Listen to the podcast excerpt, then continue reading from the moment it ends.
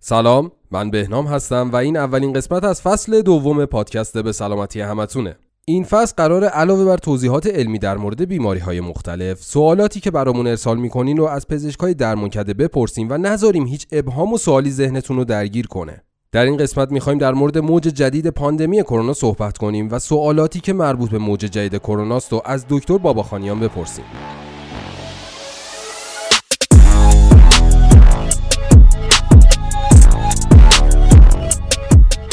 تفکر باستانی پاندمی و خشم خدایان می‌دونست و اعتقاد داشتن ارواح و خدایان بیماری و بر سر افراد مستحق تنبیه نازل می‌کنه. این باور غیر علمی معمولا واکنش های فاجعه باری رو به همراه داشت و اگه نگیم میلیون ها اما مرگ هزاران نفر رو در پی داشته. اما امروزه مطابق گفته WHO همه گیری جهانی به عنوان شیوع یک بیماری جدید در سراسر جهان تعریف میشه. وقتی که یک بیماری جدید برای اولین بار ظاهر میشه بیشتر ما فاقد مسئولیت طبیعی برای مقابله با اون هستیم. این می‌تونه باعث شیوع ناگهانی سریع بیماری در بین افراد سراسر جهان بشه. مسئولیت WHO اینه که بر اساس نحوه قرارگیری شیوع بیماری در شش مرحله ظهور یه بیماری همهگیر جدید رو اعلام کنه. اما این مراحل چیه؟ مرحله اول. وقتی هنوز اثبات نشده که ویروس در گردش بین جمعیت حیوانات به انسان منتقل میشه اونو به عنوان تهدید در نظر نمی‌گیرن و خطر ابتلا و همهگیری خیلی کمه. مرحله دوم. ویروس جدیدی که بین حیوانات در گردشه وقتی به انسان منتقل میشه تهدید جدیدی به حساب میاد و احتمال داره به بیماری همهگیر تبدیل بشه. مرحله سوم. ویروس حیوانی از طریق انتقال حیوان به انسان در یک گروه کوچک از انسانها باعث بیماری شده. اما انتقال از انسان به انسان کمتر از اونه که باعث شیوع در سطح جامعه بشه. در واقع ویروس انسان رو در معرض خطر قرار میده اما بعید باعث ایجاد بیماری همهگیر بشه. مرحله چهارم. انتقال ویروس جدید از انسان به انسان در تعداد قابل توجهی اتفاق میفته و به شیوع در سطح جامعه منجر میشه. این نوع انتقال در بین انسان ها نشون دهنده خطر بالای بروز همهگیریه. مرحله پنجم. انتقال ویروس جدید حداقل در دو کشور منطقه WHO وجود داشته. حتی اگر در حال حاضر تنها دو کشور تحت تأثیر ویروس جدید قرار بگیرن همهگیری جهانی اجتناب ناپذیره مرحله ششم. انتقال ویروس جدید حداقل در یک کشور دیگه در منطقه WHO اتفاق میفته. این مرحله فاز همهگیری شناخته میشه و خبر از این میده که در حال حاضر یه همهگیری جهانی در حال وقوعه. شیوع بسیاری از بیماری ها از الگوی رشد نمایی پیروی می‌کنن به این معنی که اونها با سرعت زیادی در یه باز زمانی خاص روزها، هفته ها یا ماهها گسترش پیدا می‌کنن. بعضی از بیماری ها به صورت زیرنمایی گسترش پیدا می‌کنن که سرعت اون کنتره مثل ماشینی که موقع رفتن به جلو سرعت خودش رو حفظ می‌کنه و در مسافتی که طی می‌کنه سرعتش زیاد نمیشه.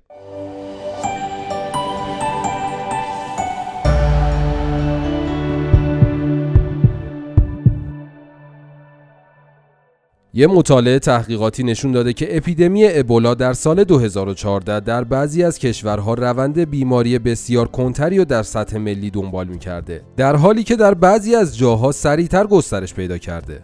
وقتی مقامات بهداشت عمومی بدونن که بیماری با چه سرعتی در حال شیوعه می‌تونن تصمیم بگیرن برای کاهش سرعت انتشار بیماری باید با چه سرعتی حرکت کنن و از چه روشهایی استفاده کنن.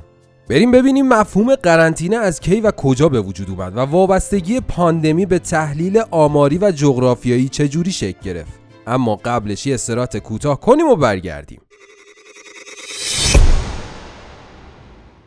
تا حالا شده پزشک براتون آزمایش نوشته باشه و ندونین کدوم آزمایشگاه برین که جوابش دقیق باشه یا اینکه خودتون بخواین یه مورد خاص رو آزمایش بدی و ندونین باید چی کار کنی شما میترسین تو این روزای کرونا برین آزمایشگاه شلوغ؟ ولی نگران نباشین. درمان کرده سرویس جدیدی به نام آزمایش پزشکی در محل راه اندازی کرده که از طریق اون می‌تونیم بسته های آماده مثل چکاپ سلامت یا تست بارداری رو انتخاب کنین و ما در محل زندگی شما ازتون آزمایش می‌گیریم. تازه اگه نسخه پزشک و بیمه تکمیلی هم داشته باشین این آزمایش کاملا رایگانه. اطلاعات بیشتر به صورت لینک در توضیحات پادکست قرار گرفته.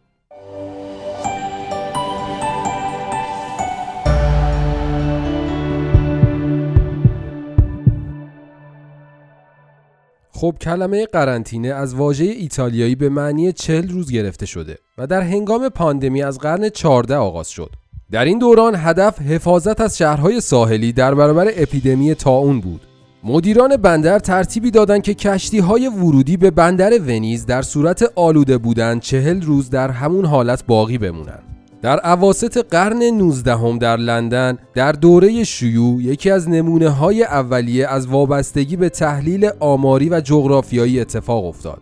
در سال 1854 دکتر جان اسنو فهمید که وبا از طریق آب آلوده منتقل میشه و به دلیل برداشتن آب از یک پمپ خاص انبوهی از نمونه ها دچار بیماری شدند. تا تعاملات افراد در چارچوب زندگی تجاری و شهری نقش اساسی در سرایت پذیری بیماری و منجر شدن اون به پاندمی باشه. اون تصمیم گرفت داده های مرگومیر محلات و مستقیما روی نقشه نشون بده. در ادامه دانشمندان از شاخصی به اسم نرخ تکثیر برای اندازهگیری میزان سرایت یا آرو استفاده می کنند. این شاخص نشون میده که هر فرد بیمار چند نفر دیگر رو آلوده می‌کنه. سرخک در بالای این فهرست قرار می‌گیره. این بیماری سرایت پذیری بالایی داره و آرو آن بین 12 تا 18 هست. این یعنی هر فرد به طور میانگین 12 تا 18 فرد غیر واکسینه رو آلوده می‌کنه. هرچه ایمنی افراد در برابر بیماری بیشتر باشه احتمال گسترش کمتر میشه. واکسیناسیون امری اساسی برای جلوگیری از تکرار بیماری های شناخته شده و قابل درمانه. اما محاسبه و پیشبینی اثر واقعی اون بر روی کووید 19 دشواره. چون همهگیری همچنان ادامه داره و محقق ها هر روز اطلاعات بیشتری راجع به حالتهای جدید ویروس پیدا می‌کنند. خب می‌رسیم به همون نکته ای که ازش شروع به تحلیل کردیم. با افزایش ارتباطات تعاملات جهانی به عنوان عامل مؤثری در پاندمی نقش مهمی در شیوع بیماری ها ایفا می‌کنه.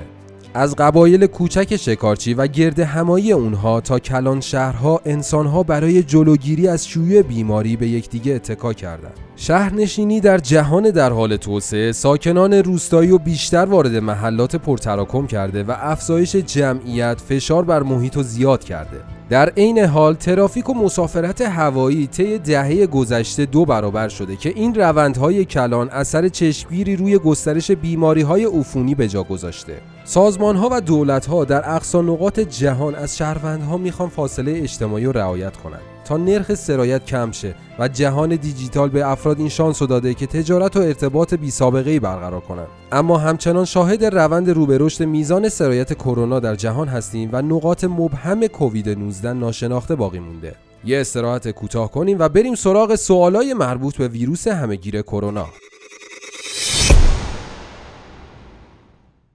تا حالا شده بخوایم با پزشکی متخصص صحبت کنین اما امکان رفتن به مطب براتون فراهم نباشه؟ یا بخواین روند بیماری خودتون رو با پزشک پیگیری کنین و نخواین به مطب مراجعه کنین؟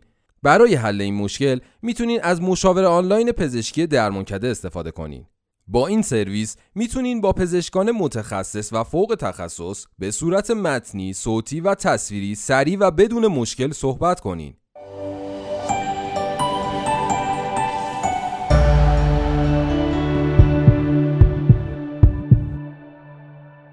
تو این قسمت در خدمت دکتر باباخانیان هستیم و ارتباطی باشون گرفتیم. سلام عرض می‌کنم خدمت جناب دکتر باباخانیان و سوالاتی رو مطرح کردن مخاطبان ما که ازتون می‌پرسیم و اگه لطف کنیم پاسخشون رو بدین که ابهامات برطرف بشه ممنونتون میشیم.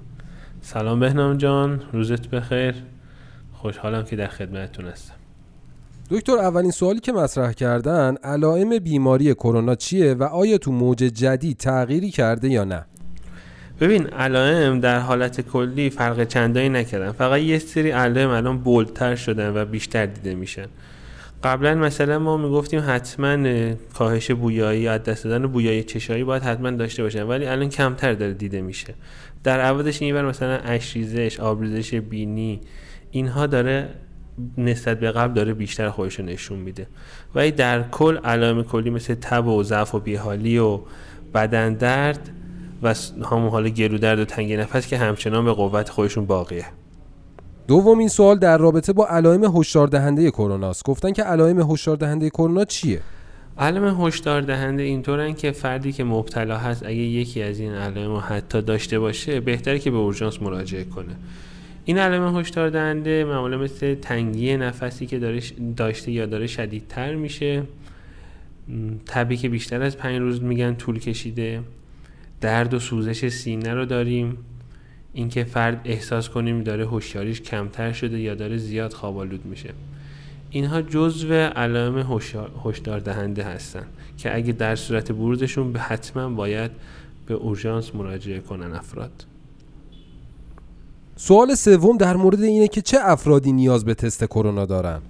ببین هنوز تشخیص قطعی بیماری کرونا از روی علائم هستش و وقتی پزشک ببینه که خب این علائم قطعی داره و تشخیصش رو بذاره دیگه معمولا تست نیاز نیست. و مگه اینکه با با علائمی که داره به تشخیص اصلی نرسه اون وقت از تست می‌تونه کمک بگیره.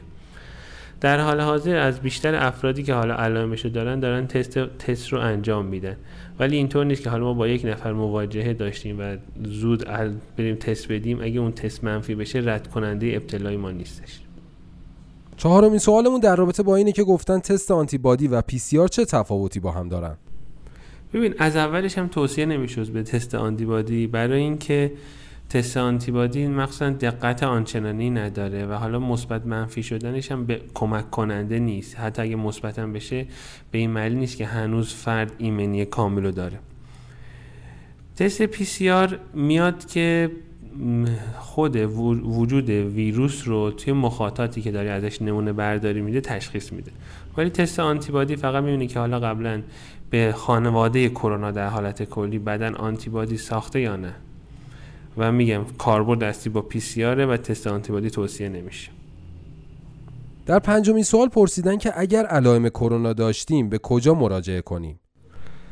ببین علائم کرونا رو اول که خب توصیه می‌کنم اصلا حالا اگه توانش رو دارن و امکانش هست براشون یه مشاوره بگیرن. ببین اصلا این علائم به کرونا مربوط هست یا نه و با یک وسواس بیخودی و علائمی که شاید مربوط به کرونا نباشه و خفیف باشه مراجعات به مراکز بهداشتی رو زیاد نکنیم. این از این. ولی اگه حالا مطمئن شدیم و حالا با یک فردی مشکوک به کرونا برخورد داشتیم و علائمی رو توی خودمون احساس کردیم می‌تونیم به مراکز بهداشتی درمانی درمانگاه ها اورژانس ها مراکزی که الان مخصوص کرونا مشخص شده مراجعه کنیم و اونجا پزشکشون معاینه می‌کنه اگه لازم دونستن تست درخواست میدن. یه سری سایت هم حالا مثل خود درمان کرده آزمایش پی سی آر در محل رو روی سایتشون گذاشتن. اونایی که براشون مقدوره می‌تونن استفاده کنن. سوال بعدی گفتن که در صورتی که تستمون مثبت شد و علائممون خفیف بود چیکار کنیم؟ ببین حالا تست مثبت باشه چه علائم خفیف داشته باشیم چه علائم شدید مهم اینه که حواسمون به سیر علائم باشه و اون علائم هشداری که گفتم رو بررسی کنیم تبع اون اندازه بگیریم و حواسمون باشه تا اگه نیاز شد به مرکز درمانی. و خب حالا علائم خفیف باشم باز باید قرنطینه رعایت کنیم و مبتلا حساب میشیم تا اینکه زمان قرنطینه تمام بشه و شرایط خروج از قرنطینه رو داشته باشیم. سوال بعدی پرسیدن که آیا تو این شرایط امیدی به واکسیناسیون داشته باشیم؟ راه حل اصلی این مشکل همین واکسیناسیون هست که حالا خیلی از کشورها با توجه به وسعشون دارن انجام میدن و الان که ما داریم با هم صحبت می‌کنیم وزیر بهداشت دیشب گفتش که حالا تا اردی بهشت واکسیناسیون برای اکثر جامعه فراهم میشه با واکسن ایرانی و تنها راه حلش هم همین واکسیناسیونه که ایشالا درست بشه و به همه برسه و نتیجه بده یه سوال خیلی زیادی که از ما پرسیده شده گفتن آیا هنوز لازم از الکل برای ضد عفونی استفاده کنیم؟ با اینکه گفته شده حالا خیلی از مقالات گفتن که از انتقال از سطوح خیلی کمتر از راه تنفسی هست و کاملا هم درسته ولی همچنان توی جاهایی که مثلا پر رفت آمد هستش مثلا از اتوبوس یا مترو استفاده می‌کنیم یا از پمپ بنزین داریم میریم که استفاده کنیم حتما بعدش بهتره که از الکل برای ضد عفونی کردن دستامون استفاده کنیم. اینطور نیست که کامل از انتقال از سطوح رد شده باشه. سطوحی که خیلی از افراد باهاش در تماس هستن رو حتما بعدش باید ضد عفونی کنیم. سوال بعدیمون راجع به اینه که اگه بیمار کرونایی تو منزل داشتیم چه جوری باش برخورد کنیم؟ بیمار کرونایی که تو منزل داریم اول اینکه خودمون و سایر افراد خانواده که تا این چند روز باهاش تماس داشتیم و قطعا حواسمون به علائم علائم باشه و بررسی کنیم. بلافاصله تست دادن هم کمکی نمی‌کنه چون توی هفته اول احتمال منفی کاذب زیاده تا وقتی که علائم هم نداریم مخصوصا. فرد مبتلا هم که قطعا تا اینکه حالا بتونیم توی اتاق قرنطینش کنیم اون اتاق جریان هوا داشته باشه. برای سرویس بهداشتی وقتی که میره میاد ضد عفونی کنیم و اینکه حالا غذاهای مقوی بهش بدن و مخصوصا دوباره تاکید می‌کنم که علائم هوش علائم هشداری که گفتیم رو حواسشون بهشون باشه و به عنوان آخرین سوال پرسیدن قبلا کرونا گرفتیم. ممکنه ویروس جهش یافته رو دوباره بگیریم؟ ویروس جهش یافته در حال حاضر حالا این ویروس هایی که روش تحقیقات انجام شده افراد با که ابتلای قبلی رو داشتن اگه خیلی ازش نگذشته باشه مجددا مبتلا نمیشن. و خب واکسن ها هم همچنان به این ویروس های جهش یافته فعلی دارن ایمنی ایجاد می‌کنن و جای نگرانی نیست. ایشالا که جهش های جدیدی به وجود نیاد. مرسی از جناب دکتر بابت پاسخ سوالا و امیدوارم که شنوندگان هم پاسخ سوالاتشون رو گرفته باشن و ابهاماتشون برطرف شده باشه. ممنون از جناب دکتر و تا برنامه بعدی ازتون خدافزی می‌کنیم. خواهش می‌کنم. امیدوارم که همه سلامت باشن و این پاندمی هرچه زودتر تمام بشه. بازم در خدمتم. سلامت باشید. خدا نگهدار. خب در همین لحظه می‌رسیم به پایان قسمت اول فصل دوم پادکست به سلامتی همتون. امیدوارم که شاد باشین و در آخر مثل همیشه به سلامتی همتون.